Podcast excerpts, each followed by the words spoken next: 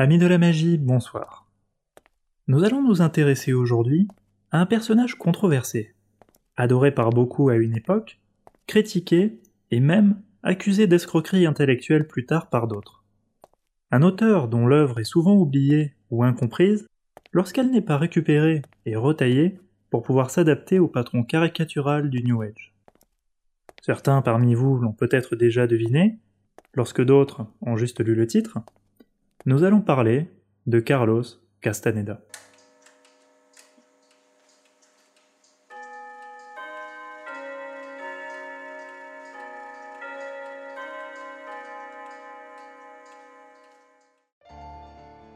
Commençons, comme il se doit, par présenter quelques repères biographiques. Ceux-ci seront volontairement succincts, car l'essentiel est assurément ailleurs. De même que la carte n'est pas le territoire, la biographie n'est pas la personne. Sans aller jusqu'à rejoindre Martin Heidegger qui, répondant à une question de l'un de ses étudiants, résuma la vie d'Aristote en une formule pour le moins expéditive, en disant seulement ⁇ Il est né, il a travaillé, il est mort ⁇ Les événements d'une vie nous paraissent bien moins porteurs de sens que le message d'une œuvre. C'est donc à celui-ci que nous consacrerons l'essentiel de notre réflexion. Carlos Castaneda est né en 1925 au Pérou. A vécu en Argentine avant de s'installer aux États-Unis d'Amérique, pays dont il obtient la nationalité en 1957 et où il meurt en 1998. D'autres sources mentionnent comme date de naissance 1931 ou encore 1935 et comme lieu le Brésil. Il étudie l'anthropologie à l'UCLA, l'Université de Californie à Los Angeles, discipline dans laquelle il obtient un doctorat en 1973.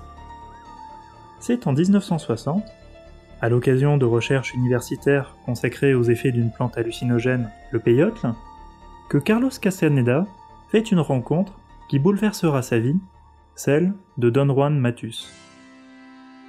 C'est au suivi et à la diffusion de l'enseignement de celui-ci, chaman, sorcier et maître spirituel, qu'il consacrera désormais son existence. Le succès rencontré à l'origine par les livres de Carlos Castaneda a largement reposé sur un malentendu, lequel serait simplement anecdotique, s'il ne révélait pas l'état de déliquescence spirituelle du monde moderne. Ainsi que l'écrit Eva Martini, traductrice de l'ouvrage de Graziella N.V. Corvalan, Conversation de fond avec Carlos Castaneda, dans la préface qu'elle donne à celui-ci. Il y eut dans les années 70 une mode Castaneda les premiers livres du jeune anthropologue américain enthousiasmèrent la génération qui prenait la libération des mœurs et les expériences psychédéliques.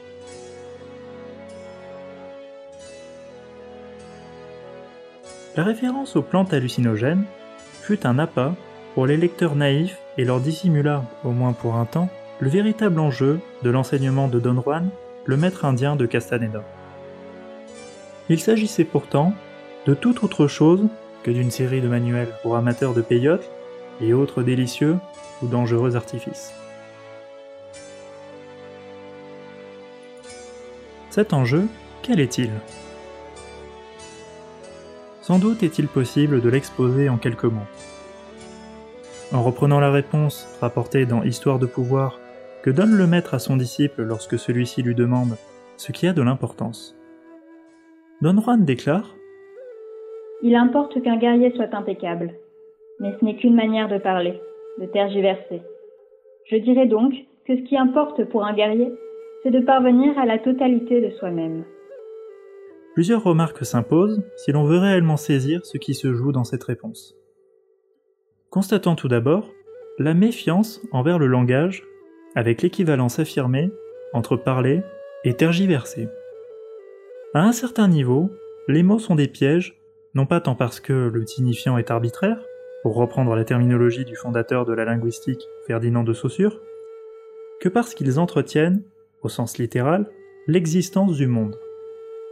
Ce faisant, les mots confèrent à celui-ci une illusoire objectivité qui en fait un lieu carcéral, car inhibiteur du pouvoir. Dans l'étude intitulée Castaneda, la voix du guerrier, Bernard Duban et Michel Marguerite écrivent le monde, qui n'est qu'une représentation, se maintient par le dialogue intérieur. Sans cesse, nous nous parlons à nous-mêmes, entretenant ainsi notre représentation, celle que nous avons apprise. Cette nécessité de faire cesser le dialogue intérieur n'est pas sans évoquer les pratiques du zen. Elle peut tout aussi bien se voir rapprocher fructueusement ce que nous avons exposé dans l'épisode consacré aux représentations et à leur rôle en magie.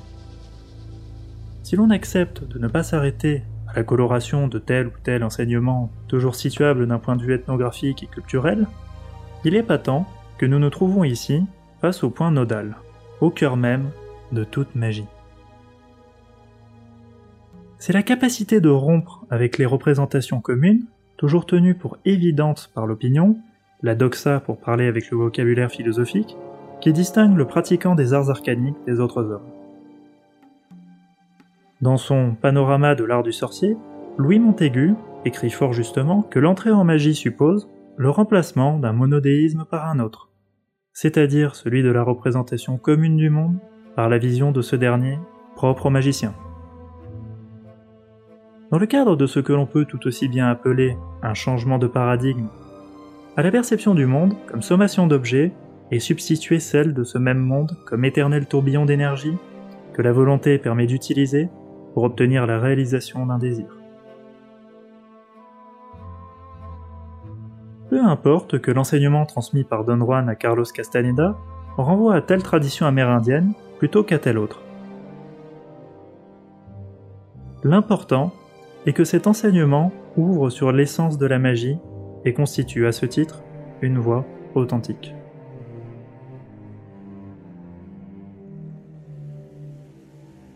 L'impeccabilité, le fait de parvenir à la totalité de soi-même, exige donc que soit définitivement abandonnée la représentation de l'homme ordinaire afin de lui substituer celle propre au sorcier.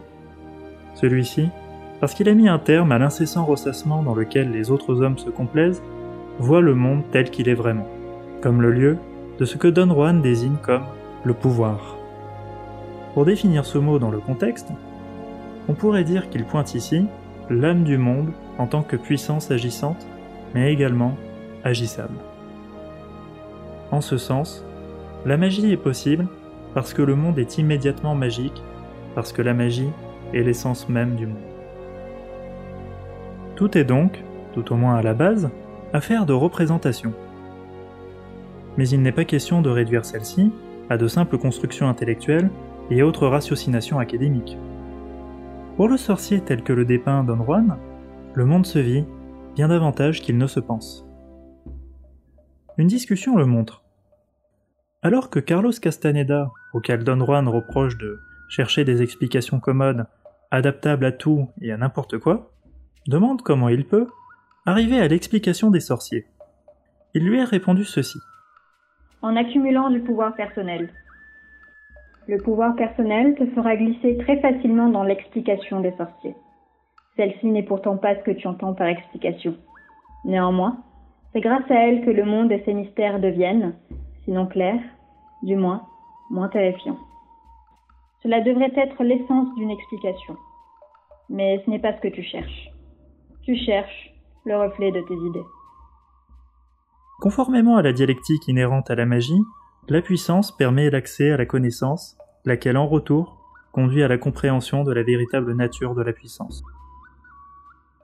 L'enseignement que Don Juan offre à son élève est construit sur l'opposition complémentaire du tonal et du nagual. Pour résumer son exposé, nous dirons que le tonal constitue une grille d'intellection du monde, laquelle enferme, mais aussi protège.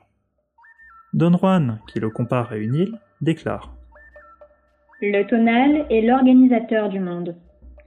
Peut-être que la meilleure façon de décrire son travail monumental serait de dire que sur ses épaules repose la tâche de mettre en ordre le chaos du monde. Il n'est pas abusif d'affirmer, comme le font les sorciers, que tout ce que nous connaissons et tout ce que nous faisons en tant qu'hommes est l'œuvre du tonal. Un peu plus loin, le maître de Carlos Castaneda approfondit son explication dans les termes suivants. Le tonal est tout ce que nous savons. Cela inclut non seulement nous-mêmes en tant que personnes, mais aussi tout ce qui existe dans notre monde. On peut dire que le tonal est tout ce que nous voyons. Tout aussi bien pourrait-on dire que le tonal est tout ce qui fait ce que nous sommes en nous persuadant que notre nature est celle-ci plutôt que celle-là. Cette mise en forme commence avec la personne elle-même, puisque, comme l'explique Don Juan, nous pouvons affirmer que le tonal d'un être humain est intimement lié à sa naissance. Il ne faudra pas que tu oublies ce fait. Il est fondamental que tu comprennes tout ça. Le tonal commence à la naissance et s'achève à la mort. Ainsi envisagé, le tonal est, comme l'écrivent Bernard Duban et Michel Marguerite dans Castaneda, La voix du guerrier, une fausse totalité. C'est la perception limitée à une représentation. Mais le tonal a également une fonction positive, dans la mesure où il assure une protection contre le monde et sa puissance, destructrice pour qui est incapable de lui résister. Il y parvient en enfermant la personne dans une représentation qui l'isole fuse de manière illusoire d'un réel impossible à supporter. C'est l'hypertélie de cette fonction de protection qui conduit finalement à l'enfermement existentiel et coupe le chemin qui mène à la magie. Don Juan l'explique ainsi. Disons donc que le tonal est un gardien, qui protège quelque chose qui n'a pas de prix, notre propre être. C'est pourquoi une qualité inhérente au tonal est d'être prudent et jaloux de ses actes. Et puisque nos actes constituent largement l'aspect le plus important de notre vie, il n'est pas étonnant que le tonal se transforme, en chacun de nous, de gardien en garde. Le prisonnier du tonal, incapable de s'évader de sa prison et même simplement de songer à le faire, c'est l'homme ordinaire. Tout autre que le tonal est le nagual. Celui-ci est consubstantiel au pouvoir, c'est-à-dire au monde comme puissance. Ton obsession, ou plutôt l'obsession de chacun, dit Don Juan à Carlos Castaneda, consiste à arranger le monde selon les règles du tonal. La rencontre avec le Nagual, entendons l'expérience directe de la puissance, interdit cet arrangement en anéantissant les représentations produites par le tonal. Il s'agit donc d'une libération. Mais celle-ci n'est pas sans danger, et Don Juan avertit son élève des risques encourus, risques pouvant aller jusqu'à la mort psychique ou même physique. Ceci s'explique aisément si l'on prend en compte le différentiel d'énergie entre le pouvoir et celui qui s'en approche sans y être suffisamment préparé. On reconnaît ici un principe analogue à celui du mana polynésien ou du sacer latin, celui-ci par opposition au sanctus, ou encore à la thématique traditionnelle de la traversée du rideau de feu, dans lequel brûle celui qui échoue dans sa tentative de franchissement. Rien de moralisateur ici, au contraire du soi-disant et trop célèbre choc en retour, mais simplement l'application d'une loi du monde auquel les sorciers eux-mêmes ne sauraient prétendre échapper complètement, ainsi que le reconnaît Don Juan. Il est significatif que ce dernier, comme nous l'avons vu, affirme que le tonal a pour tâche de mettre en ordre le chaos du monde.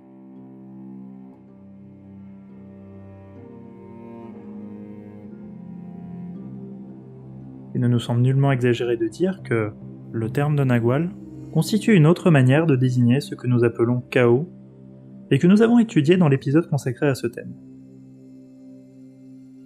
Le Nagual, c'est le chaos non seulement conçu, mais bien plus encore expérimentée en tant que puissance inséparablement créatrice et destructrice. La potentialité infinie en tant que telle, la dynamique éternelle du monde qui s'oppose à la stabilité, rassurante mais éphémère car illusoire, de l'ordre. On comprend dès lors aisément que la voix du sorcier soit aussi, inséparablement, celle du guerrier, en ne privant pas ce terme de la dimension de violence, de férocité mais aussi de contrôle de soi qu'il connote par définition, ainsi que le prouve l'exemple des arts martiaux. Pour réussir à dépasser le statut existentiel de l'homme ordinaire, il faut en effet, comme l'écrit Nietzsche à son propre endroit dans Ecce Homo, tenir de naissance les aptitudes guerrières. Ces mêmes aptitudes sont nécessaires à tout adepte des arts arcaniques, quelle que soit la forme de pratique qui recueille ses préférences. Dans la mesure où, ces disciplines exigent inséparablement de qui prétend s'y adonner connaissance, puissance et autodiscipline dans l'usage de cette dernière, nous pouvons affirmer à bon droit que toute magie digne de ce nom est un art aristocratique de fauves qui se maîtrise. Cette nécessaire dimension guerrière explique et justifie la place tenue par les exercices corporels dans l'enseignement dispensé par Don Juan Matus ou par ses homologues tels que Don Gennaro.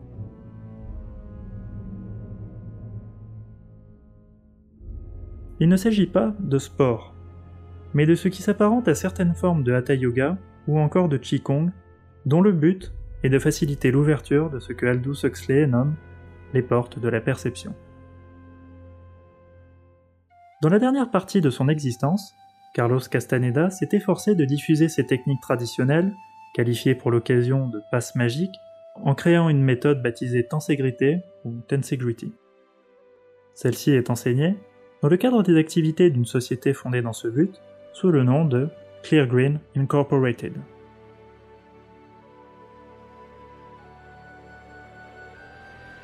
Il resterait encore beaucoup à dire sur Carlos Castaneda et son œuvre.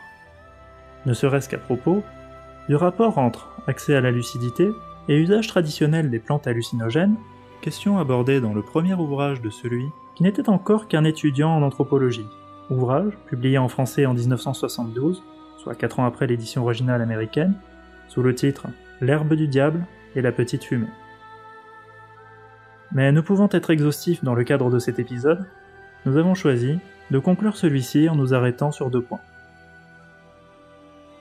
Tout d'abord, la question très débattue de l'authenticité des récits présentés au public comme une narration de fait. Au risque peut-être de choquer, nous tenons cette question pour secondaire. Carlos Castaneda aurait-il affabulé? Cela ne changerait en définitive pas grand-chose, du strict point de vue des inférences quant à la pratique magiste, à la pertinence de la vision du monde dont ses livres sont porteurs.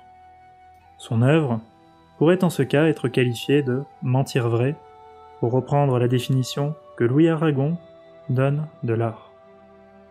Mais la profondeur de l'enseignement n'en serait pas pour autant annihilée. Ensuite, le lien consubstantiel entre cet enseignement et l'ensemble des pratiques qui sont regroupées sous le vocable générique de chamanisme. Ce dernier peut être défini selon les termes employés par Paul Lebrun et Gordon Robertson dans Quête de vision quête de sens, comme une famille de traditions dont les praticiens se focalisent sur l'entrée volontaire dans des états non ordinaires de conscience. La modification de l'attention au monde par le passage du tonal au nagual s'inscrit indiscutablement dans cette approche. Mais ça, c'est un autre sujet.